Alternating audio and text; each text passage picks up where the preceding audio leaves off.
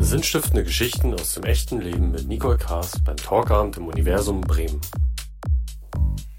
Meine nächsten zwei Gäste sind zwei Menschen mit ganz viel Tatkraft und ich glaube auch ganz schön viel Herz, ähm, die ja einen Ort erschaffen haben, der besonders Tieren, die aus der Nutztierhaltung oder aus Tierversuchen ein ja, schreckliches Leben hinter sich haben, nochmal einen richtig guten Ort zu, ja, zu bescheren. Und dieser Hof Butenland ist inzwischen nicht nur ja, hier in die Kinos gekommen, sondern bis hin zur New York Times auf die internationale ja, Ausgabe. Und die beiden möchte ich jetzt mal kennenlernen. Karin Möck und Jan Gerdes, mögt ihr hier zu, zu meinem Sessel kommen?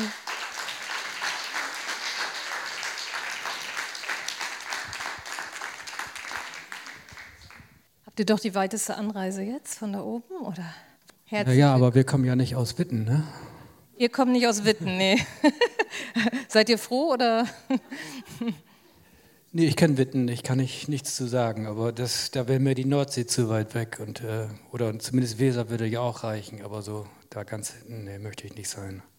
Du bist ja auch geboren da am Jadebusen, ne? Ja, ich bin auf dem Hof, sogar auf dem Hof, auf dem ich jetzt lebe, bin ich auch geboren, in dem Schlafzimmer, in dem ich immer noch wohne. Hat sich also nicht viel geändert. Ihr seid jetzt ja gerade von eurem ja, ganz besonderen Hof, der ja für viele Menschen ein ganz wichtiges Symbol, kann man sagen, und ein wichtiger auch Ort zum Mitmachen im Sinne von auch Patenschaften für die Tiere mit zu übernehmen geworden ist. Seid ihr jetzt ja gerade hergekommen? Was war denn heute eigentlich so los? Da ist ja immer irgendwas los, ne? Ja, ich hatte also äh, geduscht, mich umgezogen, von meinem äh, dreckigen Stallzeug, Arbeitszeug befreit und Kari natürlich auch. Und dann hatte ich das Auto schon. Also äh, sogar geschminkt. hatte, ich, hatte ich das Auto vorgefahren und wir wollten gerade los und dann kam unser Mitarbeiter und sagte, da liegt ein zehn Jahre alter Ochse, da kann ich aufstehen. Der war ausgerutscht im Stall und ja, Handy hatte ich schon in der Hand und wollte gerade hier anrufen, dass das wohl nichts wird. Und dann haben wir aber mit vereinten Kräften es geschafft, ihn wieder auf die Beine zu stellen und dann waren wir auch noch pünktlich hier. Wie heißt er denn? Habe ich den kennengelernt? Äh, Samuel bin ich mir nicht mehr ganz sicher. Aber Samuel, der sowieso schon auf der äh, Krankenweide lebt. Ah, okay, nee, den haben wir, glaube ich, nicht, weil wir durften euch ja besuchen, Marina und ich, was ja ein großer, großer, schöner Nachmittag war. Und ja, ich wollte erstmal so ein paar von euren Mitbewohnern, weil mit wie viel Wesen lebt ihr eigentlich so auf eurem Hof? Also zurzeit sind es ähm, 38 Rinder, also Kühe und Ochsen gemischt äh, äh, vier Schweine, äh, vier Pferde, ähm, äh, Enten, Gänse, Hühner, äh, vier Hunde und Katzen. Habe ich was vergessen? Vier Hunde hast du gesagt, Puschek musst du extra erwähnen. Ja, ja Puschek ist, ist, ja. ist das Puschek eigentlich da in der Mitte? Graf Puschek. Ah, sorry, Entschuldigung. Er, er, hat auch eine leitende Funktion bei euch, glaube ich, ne? Ja, ähm, Puschek ist der Hofleiter. Also ich kann mal kurz seine Geschichte erzählen, die ist schon sehr speziell. Also ähm, ich habe ihn vor drei Jahren aus dem Tierheim in Bremerhaven geholt, weil ich war auf der Suche nach einem alten, kranken Hund. Wir nehmen also auch äh, hauptsächlich alte Tiere, die ja sonst keine Chance haben. Und äh, ich dachte, oh scheiße, Pekinese, die fand ich ja irgendwie immer ein bisschen ähm, ja, sag ich mal ganz ehrlich, optisch auch nicht so für mich so. Ne? Aber gut, er war der Älteste und dann dachte ich, okay, Puschek nehme ich mit. Und Puschek hat zwölf Jahre mit einem Obdachlosen gelebt auf der Straße. Und ähm, ja, er ist sehr, sehr launisch. Äh, er kann auch mal beißen, wenn er äh, schlechte Laune hat. Und er hat, äh, ist aber trotzdem mein Lebenslicht. Ähm, äh, er hat keinerlei Angst vor anderen Tieren. Also er läuft, er wiegt vier Kilo, er läuft unter 1000 Kilo äh, Kühen unten durch, die respektieren ihn auch und schubsen ihn manchmal, wenn er da im Weg steht. Das interessiert ihn aber gar nicht. Äh, ja, er ist eben unser Hofleiter. Er ist immer und überall dabei. Und jetzt so der Vollständigkeit halber, wer sind die anderen beiden? Ja, rechts, das ist äh, Eberhard. Eberhard äh, ist zusammen mit seinem Sohn, der heißt Winfried, äh, aus dem Tierversuch gekommen. Der Eberhard war sieben Jahre lang in der Uni. Ich nenne jetzt nicht den Namen, weil wir versprechen immer, dass wir nicht den Ort nennen, weil damit die keine bösen ähm, äh, Anrufe und Rückmeldungen kriegen. Ähm, ja, ähm, und zwar sind diverse Versuche an ihm gemacht worden über sieben Jahre. Und der letzte Versuch, ähm, das haben sie uns erzählt, das waren Beschallungsversuche.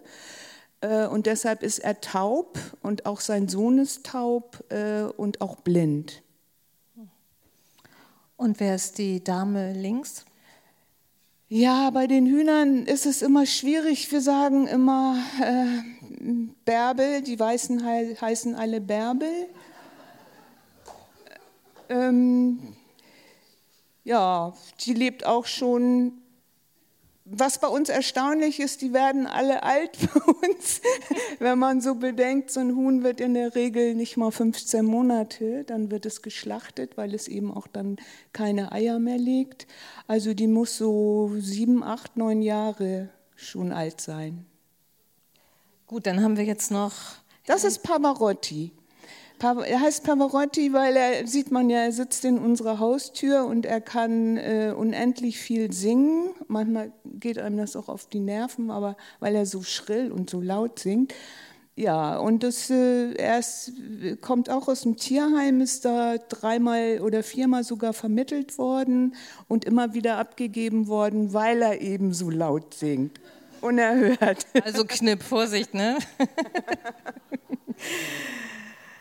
Ja, was ich ja vorhin schon gesagt habe, dass ihr es auf die Titelseite der New York Times oder in die Kinos oder ich weiß ja noch in viele andere Medien inzwischen geschafft habt. Ich schätze jetzt mal, dass ihr das euch nicht träumen lassen hättet früher. Aber wovon träumt ihr eigentlich auf eurem Hof? Also träumen ist ein bisschen zu viel. Wir sind dazu sehr in der Realität. Es ist eher eine Hoffnung auf eine Hoffnung, äh, dass, dass wir uns äh, im Verhältnis gegenüber Tieren ändern. Und ich finde schon allein das Wort Nutztier, lassen wir das doch einfach mal weg, dieses Nutz. Ne? Dann sieht man das ja schon ganz anders. Und äh, mein, mein Wunsch ist, dass wir Tiere nicht wie Maschinen behandeln.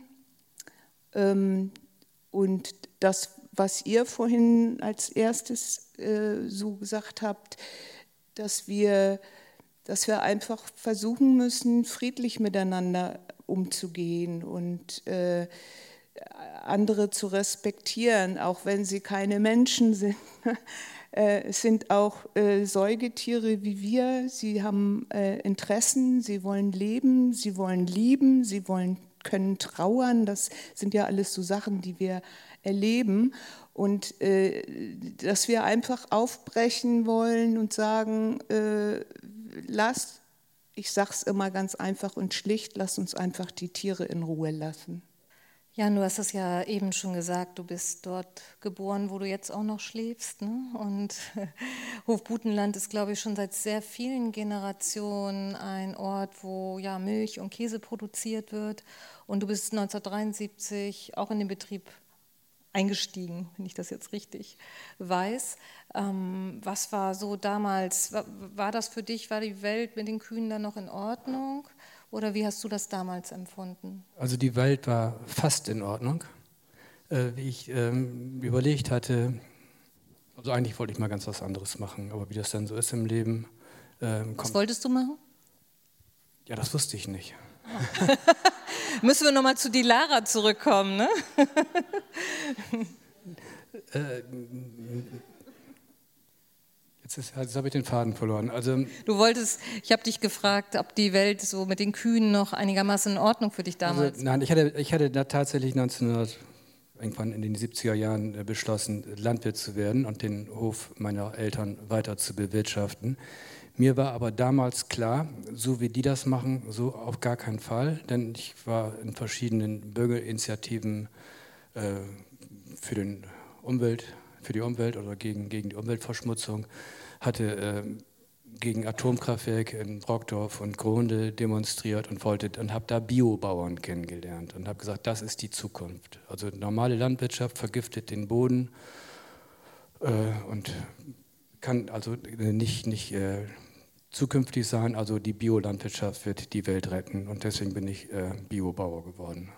Wie hat deine Familie darauf reagiert oder eure Nachbarn? War das wahrscheinlich so ein gängiges Thema damals, oder? Nee, das war, die kannten das alle gar nicht. Das gab es 1976, 75, da gab es höchstens in, in, in, Bremen auf dem Wochenmarkt einen Biobauern oder in Hamburg und das war es dann. Und warum ich so eine verrückte Idee hatte, konnte man nicht verstehen und mein Vater hatte also auch große Sorgen, dass der Hof dann pleite geht und nachdem er ein, zwei Jahre gemerkt hatte, es war immer noch sehr viel Geld auf dem Konto, da war er dann auch mit zufrieden. Mhm. Und was bedeutet denn Bio, oder ihr wart ja sogar Demeter zertifiziert, glaube ich, äh, für die Lebenswelt der Tiere oder die Lebenswirklichkeit der Tiere?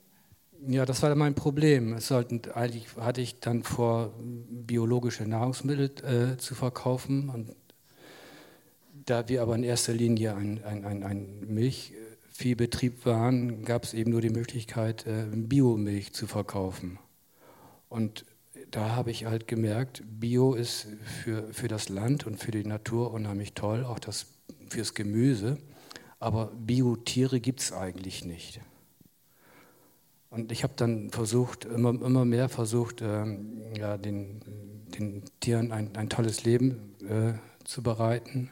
Sie sollten halt glücklich sein, aber wie kann ein Tier glücklich sein, was dann irgendwann getötet wird von mir? Das war also ein Widerspruch und mit dem bin ich auch dann nicht klargekommen und war immer auf der Suche, was kannst du anders machen, was kannst du besser machen. Und wie ich dann irgendwann beschlossen hatte, keine Tiere mehr zu züchten, auch keine Tiere mehr zu essen, ähm, ja, da habe ich so gemerkt, jetzt bist du 45 Jahre alt geworden, aber jetzt hast du genau das gefunden, was du in deinem Leben wolltest. Und seitdem bin ich glücklich und zufrieden und lebe mit den Tieren zusammen und muss sie nicht mehr, äh, muss, muss sie nicht mehr in den Tod schicken.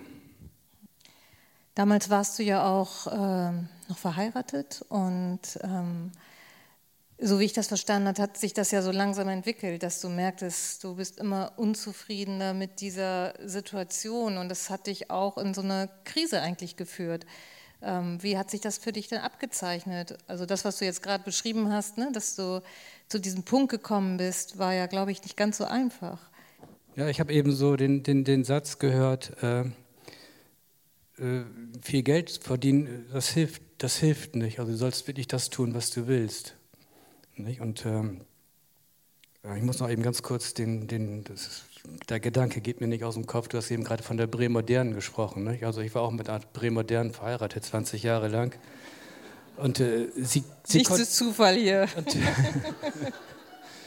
sie konnte es leider nicht verstehen, dass ich äh, die Tiere nicht mehr schlachten wollte. Und dann ähm, ging die Ehe kaputt und ähm, ja, und ich war dann so, so einem tiefen Loch gefallen und wusste einfach gar nicht, wie es weitergeht. Ja, und da hast du dann, da kommen wir jetzt hier wieder ins Spiel, ne? da hast du dann Karin kennengelernt, die wahrscheinlich auch in so einem kleinen Loch damals hing, da kommen wir, glaube ich, gleich noch zu. Und ähm, die sich aber auf jeden Fall schon sehr, sehr stark für den Tierschutz damals eingesetzt hat, für Tiere. Wart ihr gleich so auf so einer gleichen Wellenlänge oder wie hat sich das so angebahnt zwischen euch? Das muss, das muss Karin erzählen, das weiß ich gar nicht mehr so genau. Ja, ja, ja, wir haben uns, wir haben uns äh, kennengelernt. Also ich weiß wohl, äh, es war irgendwo weit in Schleswig-Holstein und wir waren da gemeinsam an einem Tisch mit vielen, vielen anderen Menschen zusammen und wir waren die beiden einzigen, die das äh, schreckliche Essen nicht, äh, nicht essen wollten eigentlich, weil da zu viel Fleisch und zu viel äh, nicht schmeckendes äh, Gemüse und Obst auf dem Tisch war. Und sie hatte sich dann also auch von einem bekannten Bionahrungsmittel bringen lassen sogar. Naja, und für mich war, war, als ich erfuhr, dass Jan Bauer ist, da dachte ich, ach du Scheiße, das ist ja mein Feindbild. Also zumindest ein tierhaltender Bauer. Und dann habe ich aber eben schnell gemerkt, dass er ähm, ja, auf dem Sprung ist und dass er sehr nachdenklich ist und dass er das, was er gemacht hat, ähm, eben, eben jetzt ablehnt und, und jetzt auf der Suche ist. Ne? Und das Ganze hat euch oder dich, ich weiß jetzt nicht, wie die Konstellation war, ja dann wirklich zu diesem Gedanken geführt, äh, ja, die Haltung von Milchkühen wirklich konsequent einzustellen. Und da habe ich jetzt mal, ja, das war ein ganz kleiner Ausschnitt aus dem sehr, sehr empfehlenswerten Dokumentarfilm über Butenland. Und Karin, ähm, man hat dich da ja eben auch gesehen und wie du ja, dich für Tiere eingesetzt hast, die in Versuchslaboren untergebracht und dort behandelt worden sind. Was war denn so dein persönlicher Auslöser, um, um loszuziehen? Und ja, nachts hast du erzählt, ne? tagsüber warst du Krankenschwester und nachts hast du dich für die Tiere eingesetzt. Naja, zum einen bin ich mit Tieren groß geworden und habe gelernt, äh, Tieren gegenüber Respekt zu haben und ähm, eine wichtige Voraussetzung. Und äh, ich eines Tages war meine Katze verschwunden. Und dann ähm, habe ich gedacht, wenn die jetzt in irgendeinem Tierversuchslabor ist, dann ähm, ja, rastest du aus. Und dann habe ich mich auf die Suche gemacht und äh, habe einfach überall die Türen auf und habe geschrien, ist meine Katze hier? Und habe äh, dann eben ein ganz schlimmes Erlebnis da gehabt. Ich habe ähm, es war äh, an dem Tag keiner da und habe eingeschraubte Hunde gesehen, die in Knochenbrechversuchen waren und man hatte ihnen auch die Stimmbänder durchgeschnitten, damit sie nicht schreien könnten, konnten. Das war damals für mich der Auslöser zu sagen, so ist, äh, ich kann das nicht mehr verdrängen, was ich vorher gemacht habe. Also das ist irgendwo ganz anders, nur nicht bei mir. Ne? Oder was habe ich damit zu tun? Das ging nicht mehr. Und dann habe ich das gemacht, was ich kann. Ich kann am besten mit den Händen arbeiten. Und äh, es ging einigen Freunden ähnlich. Und dann haben wir eben über ein paar Jahre ähm, ja, eingebrochen, alles kaputt gehauen und natürlich auch Tiere gerettet. Und äh, wir sind dann, das ging natürlich lange nicht, äh, nicht lange gut. Und ähm, äh, wir sind dann äh, bei einer Aktion, wo wir angedacht hatten, das vielleicht in die Luft zu sprengen. Ähm, ich war aber damals echt ganz jung. Ne? Und, und es gab auch keine Menschen, ne, die. Ja, und das war klar, es sollten keine Menschen zu Schaden kommen, das war immer klar. Ja, und da sind wir verhaftet worden und dann bin ich ähm, in Isolationshaft gekommen ähm, unter, mit dem Vorwurf der Bildung einer terroristischen Vereinigung. Das ist das Schlimmste, was einem in Deutschland passieren kann. Ähm, ja, und ähm, damals, es war Mitte der 80er Jahre, muss man dazu sagen, da hatte man noch Angst vor Terroristen und äh, wir hatten eben auch äh, Unterlagen in der Hand, äh, Tierversuche und Rüstungsforschung. Und da hat der Staat gesagt, so jetzt reicht das. Naja, und es gab dann Prozesse, wir sind auch verurteilt worden. Und ich hatte auch zehn Jahre noch, äh, fünf Millionen D-Mark waren das damals noch, Schulden am Arsch. Ähm, habe dann immer so gearbeitet, dass ich immer an der Pfändungsgrenze war, weil für mich war klar, ich zahle das nicht zurück.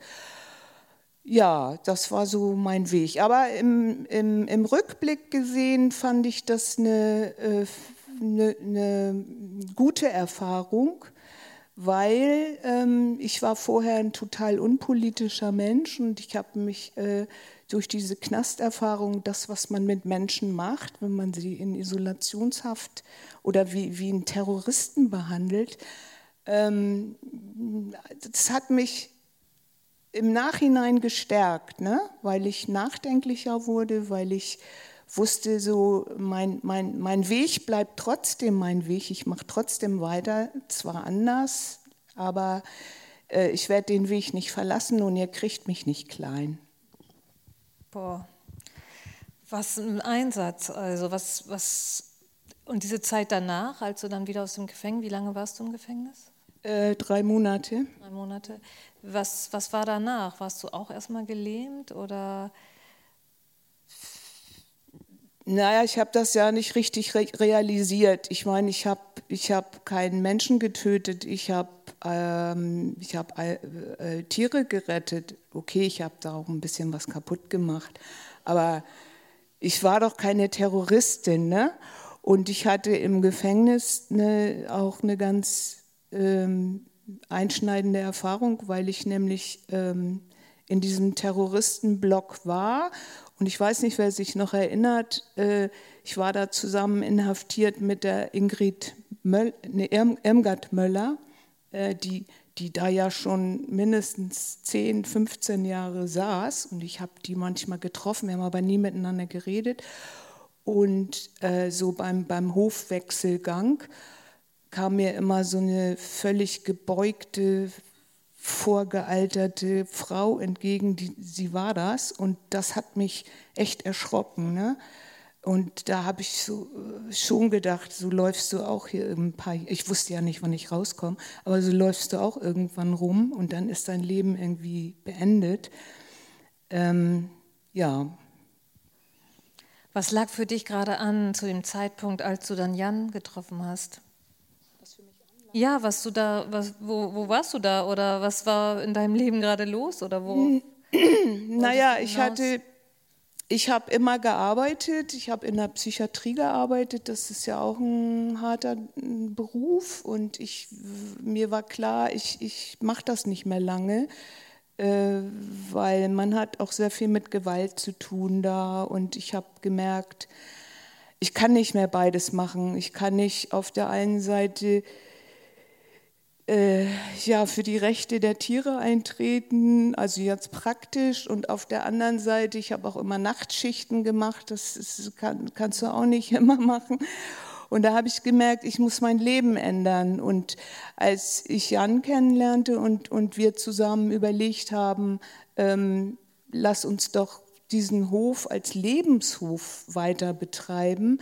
Da habe ich gemerkt, das war eigentlich immer schon dein Traum. Also wenn ich das vor meiner ganzen äh, kriminellen Zeit oder ne, äh, dann hätte ich den Weg gewählt, aber das war ja nicht möglich.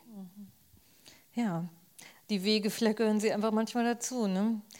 2007 wurde ja Butenland dann als gemeinnütziger Verein ein, oder als Stiftung ne, eingetragen und äh, dann bekamt ihr nach und nach auch mehr Anfragen. Ihr wart ja erst mit den, wie wir im Trailer gerade gesehen haben, mit den ähm, Rindern da, die ihr halt sozusagen, die übergeblieben sind. Und wie habt ihr oder geht ihr mit diesen Anfragen um? Ne? Es war, wurden, sind ja auch immer mehr geworden. Ich glaube, ihr habt jetzt täglich damit zu tun, diese Anfragen irgendwo zu verarbeiten. Ja, einmal äh, wollte ich noch zur Stiftung was sagen. Die Idee, ne, äh, den Hof in eine Stiftung zu verwandeln, kam. Ähm, Verein hatten wir beide irgendwie keine Lust zu, weil ein Verein hat ja den Nachteil, der, der Vorstand kann sich ändern, die Satzung kann sich ändern. Und äh, bei der Stiftung ist das so, dass die Satzung, äh, die wird niemand mehr verändern können, auch nicht nach unserem Tod. Und, und natürlich die Frage, was ist, wenn uns mal was passiert? Das soll ja weitergehen und das äh, garantiert eben eine Stiftung. Ne? Und Anfragen bekommen wir täglich, äh, sogar mehrere. Ne? Ähm, aber wir, wir müssen einfach immer gucken, was passt und äh, wir wollen das ja auch, wir können nicht alle Tiere retten. Ne? Ähm, dass, dass wir das auch arbeitsmäßig schaffen. Ich habe noch mal ein paar eurer Bewohner, weil jetzt haben wir ja sehr viel über euch geredet, finde ich. Nein, aber ich dachte, wir müssen auch noch mal über die, die, um die es ja auch geht, reden. Und da gibt es ja sehr viele Geschichten, als wir euch besuchen durften. Also es war allein die Geschichten, die ihr da erzählt habt, haben mich schon so, ja, auch auch mitgenommen, im Guten und im Schlechten, beides so. Es ist beides. Ich glaube, es ist auch euer Hof, ne? der macht beides. Der macht ganz viel Hoffnung und ganz viel Herz auf, und, aber auch das Herz auf für diesen Schmerz, der da drin steckt, ne? wie wir mit Tieren. Und natürlich auch Abschiede, ne? Genau. Shaya, mögt ihr über die was erzählen? Äh, das kann Jan machen, weil Jan nennt sie immer mein Schatzi. Ach, bin ich da auf einer heißen Spur gerade? Also Shaya sollte als zweijähriges Rind geschlachtet werden in, äh, der Nähe von Augsburg und hat sich aber mit Händen, ich sage es einfach mal, mit Händen und Füßen äh, gewehrt. Sie muss das also schon gespürt und gerochen haben, dass äh, das die letzten Stunden sein soll und ist äh, auf dem Transport ausgerastet. Hat den äh, kleinen, das war ein Bauer, der hat da seine Kuh hingebracht und der hat schon oft, äh, kurz vor dem Schlachthof hat sie schon äh, den Hänger zerstört. Und die dortige Tierärztin hat gesagt, nee, dieses Tier können wir hier nicht schlachten. Ähm, das geht gar nicht. Ähm, sie muss sich erst beruhigen. Und da sie sich nicht beruhigen wollte, hat die Tierärztin, sie hatte einen kleinen Hof mit zu sich nach Hause genommen und hat dann äh, händeringend einen Platz in Deutschland gesucht und hatte eben bei uns an der Nordsee den Platz gefunden für ihre Schaja. Und Schaja ist immer noch so, sobald fremde Menschen auf den Hof kommen, da macht sie ein Mordsradau. Sie brüllt wie ein Stier und kratzt mit den, mit den Beinen. Und wenn ich komme zu ihr, ist auch Schaja, Schatzi, dann ist sie lammfromm und leckt an meinen Händen. Und deswegen mag ich sie so gerne. Ich glaube auch ein bisschen, also Shaya, als ich das so hörte, war es für mich auch so diese Widerständige, ne? also die, wie ich euch ja auch so ein bisschen wahrnehme, ne? also wirklich, die sich einfach gewehrt hat, ihrem Schicksal nicht ergeben hat. Ne? Das ist ein schönes aktuelles Foto von ihr. Genau. Und dann haben wir noch Lillemore. Wer erzählt denn zu ihr was? Ja, Lillemore, ähm, das heißt übrigens äh, auf äh, Dänisch und das heißt kleine Mutter.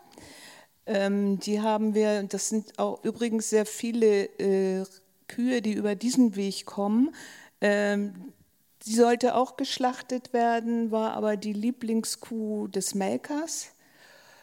Äh, und der hat sie auch dann mit zu sich nach Hause genommen und auch eben einen Platz für sie gesucht. Das sind, äh, da haben wir viele Kühe, die diesen Weg haben. Und interessanterweise haben, äh, die besuchen auch die Kuh anschließend, äh, die ehemaligen Angestellten. Und alle haben, nachdem die Kuh bei uns äh, zu uns gekommen ist, gekündigt und sind in andere Berufe gegangen. Ja, habt ihr schon echt für Fluktuation da gesorgt, ne? Und Dillemore war ja auch, die sollte ja wegen nachlassender Milchleistung auch, glaube ich, geschlachtet werden. Und dieses Thema ja Hochleistungskühe, Jan, magst du das mal ein bisschen erläutern, was das bedeutet, was so eine Hochleistungskuh zu, zu leisten hat? Naja, die Kühe sind halt, ähm, stehen bei den, bei, den, bei den Landwirten, weil sie damit Geld verdienen wollen. Und äh, die Situation in der Landwirtschaft ist halt so, dass, dass die Betriebe immer größer werden müssen und die Tiere immer mehr äh, ausgebeutet werden. Eine Kuh, die, äh, was ich vor, vor, vor 100 Jahren hat eine Kuh 2.000 bis 3.000 Liter Milch gegeben und die Bauern haben da äh, ihr Geld mit verdient und äh, brauchten auch gar nicht so viele Kühe. Heutzutage braucht ein Bauer, weiß ich, 300 oder 400 oder 500 oder 1000 Kühe und sie müssen bis zu 10.000 Liter Milch und noch mehr im Jahr geben. Und das ist äh, unheimlich brutal, weil es ist, funktioniert nur durch, durch, durch Züchtung, wenn man schon fast will, Qualzüchtung und extrem ähm, eiweißreiches Futter. Und da es so viele Rinder und so viele Kühe gibt in Deutschland oder in Europa oder weltweit, äh, reicht das Futter nicht und deswegen muss der Regenwald abgeholzt werden. Das gehört also auch noch dazu. Mhm. Also global wird das Klima durch diese massive Tierhaltung ruiniert. Und es ist ja auch vielen Menschen gar nicht klar, dass äh, Kühe nicht einfach so Milch geben. Ne?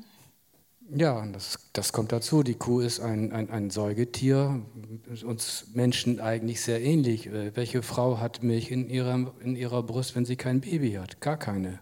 Und so muss die Kuh auch, also auch ein Baby bekommen. Also Bauern würden sagen, sie kriegt ein Kalb. Und äh, gleich nach der Geburt ist eben sehr viel Milch da.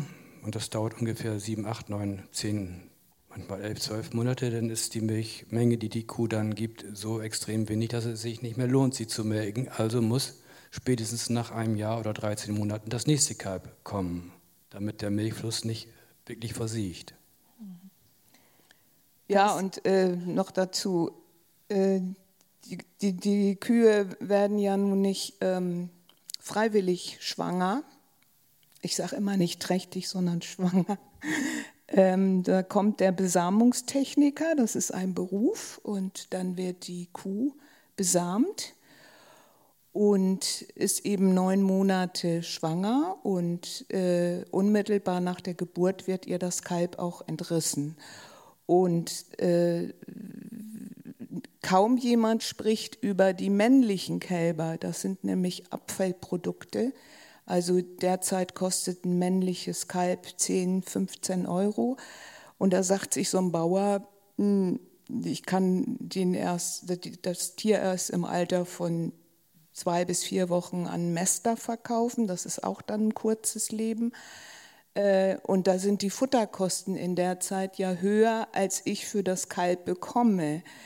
Äh, äh, deshalb werden es gab ja jetzt letzte Woche erst wieder einen Bericht im Fernsehen, äh, dass man dann einfach äh, männliche Kälber unversorgt lässt und sie nicht mehr füttert und das erledigt sich dann von alleine. Die sind dann nach wenigen Stunden tot.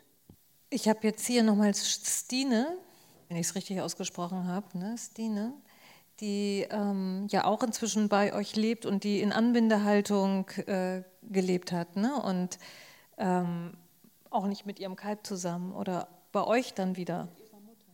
Ach, andersrum. Mhm. Stine ist die Tochter, klar, ja. weil die Mutter. Erzähl du die Geschichte, ich kann es, glaube ich, nicht so gut. Also Stine kommt von einem völlig verwahrlosten Hof, äh, wo äh, das Bauamt oder die dafür zuständige Behörde äh, den Hof auch nicht mehr betreten hat, weil äh, das Dach drohte einzustürzen. Und das Veterinäramt hat den Bauern eben dann ein Tierhaltungsverbot auferlegt und ähm, die Tiere beschlagnahmt. Und wir haben dann eben die, die Mutter, die hieß Minna, die ist leider im Alter von 18 Jahren gestorben, und äh, Stine übernommen. Und beide waren eben äh, ja die Mutter ja noch länger, aber Stine äh, sieben Jahre in Anbindehaltung, hatte also nie äh, eine Weide gesehen, Sonne, Luft. Es sind übrigens viele Tiere, die zu uns kommen, die weder Regen, Sonne, Luft oder grünes Gras gesehen haben. Und die haben dann natürlich auch erstmal einen schweren Start. Ne? Die sind dann sehr überfordert und Sie ist auch äh, sehr speziell, sie ist eine Einzelgängerin, das ist für, eine, für ein Rind ja sehr untypisch, das sind ja Herdentiere. Und äh, ja. Und extrem soziale Lebewesen, ja. die ganz ja. viel auf Körperkontakt ähm, aus sind, ne? was ja in der Anbindehaltung und wenn die Kälber. Ja, wir haben einfach. Werden die meisten haben einfach ein Bild und das macht die Industrie ja auch perfekt, uns immer zu zeigen, wie angeblich glücklich die Tiere sind.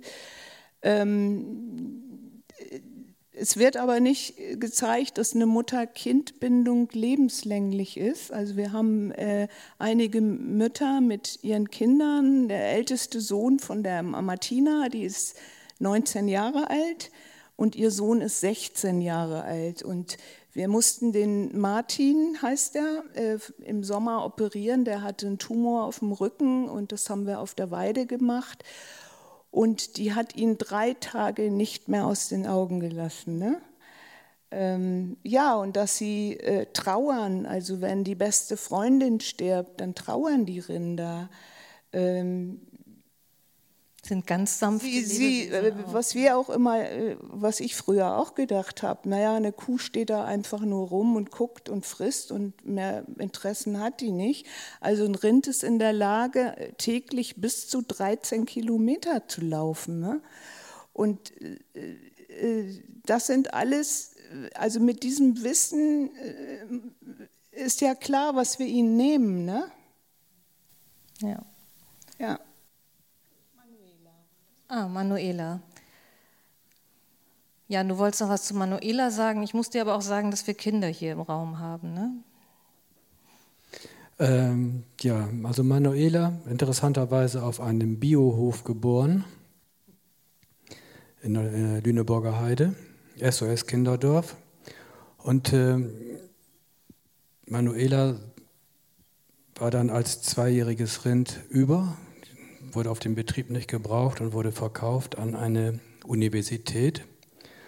Und man hatte mit vier Jahre lang mit ihr äh, Futter, Futterversuche gemacht. Also man hat einen künstlichen äh, Eingang zu ihrem Pansen äh, operativ äh, gemacht und eine, ja, praktisch so einen, so einen Schraubverschluss draufgeschraubt.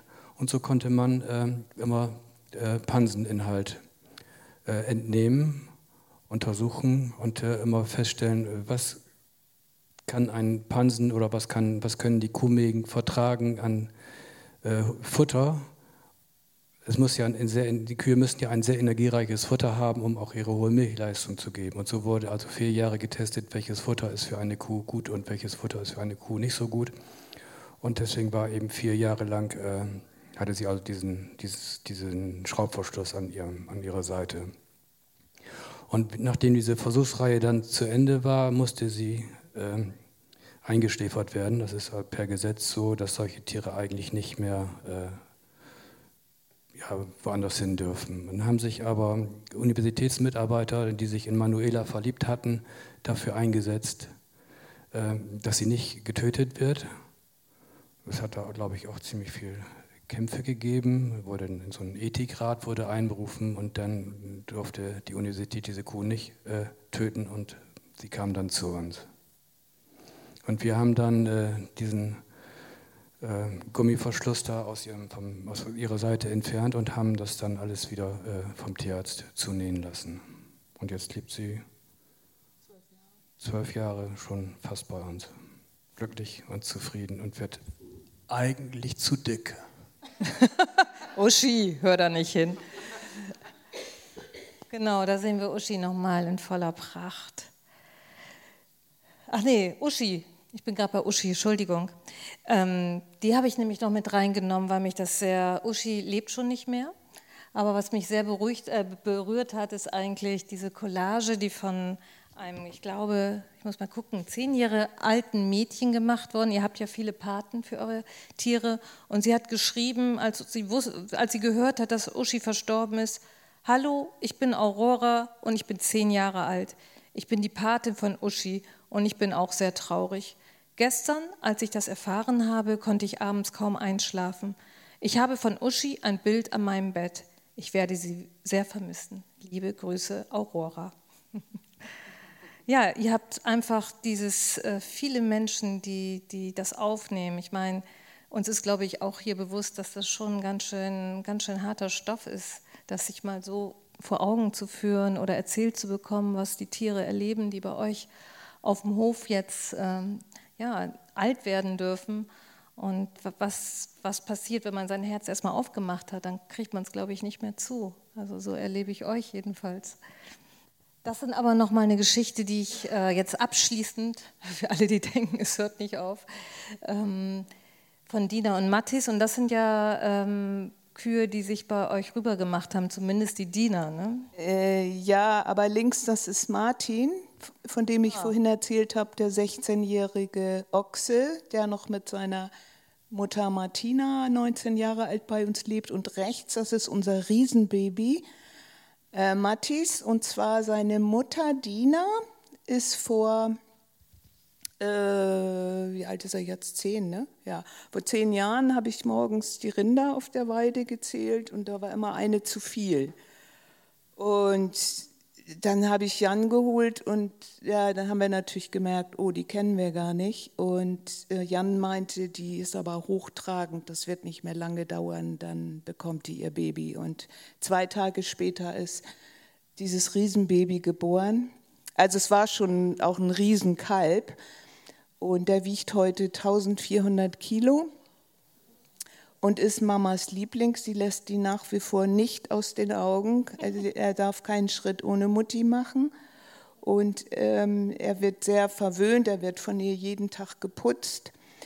Äh, ja, er hätte sich ja anders entscheiden können. Ne?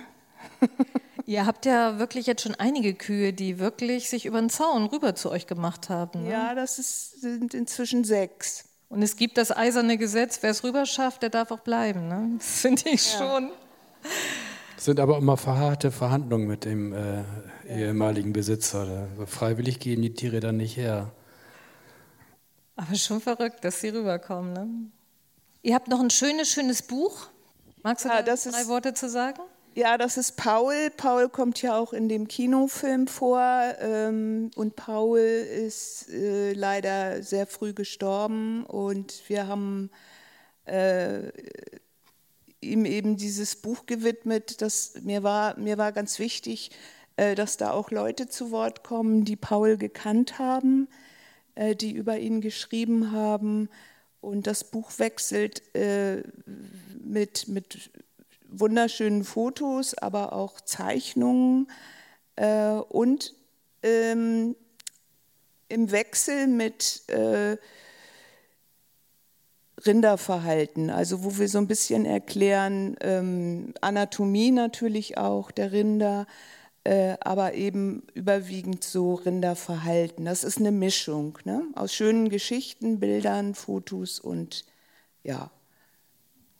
Auch hier erhältlich ne, im Shop, genauso wie der euer Film der Dokumentarfilm, wo ja ein ganz toller Filmer bei euch, ich glaube zwei Jahre sogar Zeit verbracht hat, ne, um diese Aufnahmen einzufangen. Ja, ich Ach, der Film läuft übrigens, Jan sagt du, ich weiß es jetzt nicht, der läuft jetzt wieder in Bremen am... Ähm äh, es gibt, wie heißt das, Kukon oder so ähnlich? Äh, Kukon, ja. Kukon, es gibt dann... Ähm, Utopia Filmfestival jetzt Mitte, Mitte November und am 12. glaube ich wird der Film dort gezeigt. Und ähm, ich weiß nicht, aber glaube ich zehn oder zwölf Städte in Deutschland werden den Film am 1. November auch nochmal zeigen. Ich weiß nicht, ob da am 1. November Bremen dabei ist. Keine Ahnung. Wir lassen uns überraschen. Ansonsten per DVD oder bei den bekannten Streaming-Diensten. Ne? Also ihr seid, der Film ist zu erreichen für alle, die da mal reinschauen wollen. Ich finde, es lohnt sich sehr. Und ich danke euch so sehr, dass ihr euch auf den Weg gemacht habt hier nach Bremen und dass ihr das tut, was ihr tut. Auch, und dass ihr allen vielleicht ein bisschen wehtut manchmal mit den Geschichten. Und ich hoffe einfach, äh, ja, dass, dass da noch ganz viel Gutes, noch mehr Gutes draus entsteht. Ich meine, was kommt nach New York? Ich weiß nicht. Vielleicht hier, das Weltall. Also der NDR war fünf Tage bei uns und hat gedreht und zumindest wird es im äh, dritten Programm am wahrscheinlich 17. Dezember nochmal eine Stunde über uns im Fernsehen geben. Sehr schön. Gucken wir alle rein. Und ja, ich danke euch sehr für euren Besuch. Gerne. Es gibt noch einen großen Applaus hoffentlich. War so gemütlich, ne? Ja. Müsst du noch einen Schluck mitnehmen?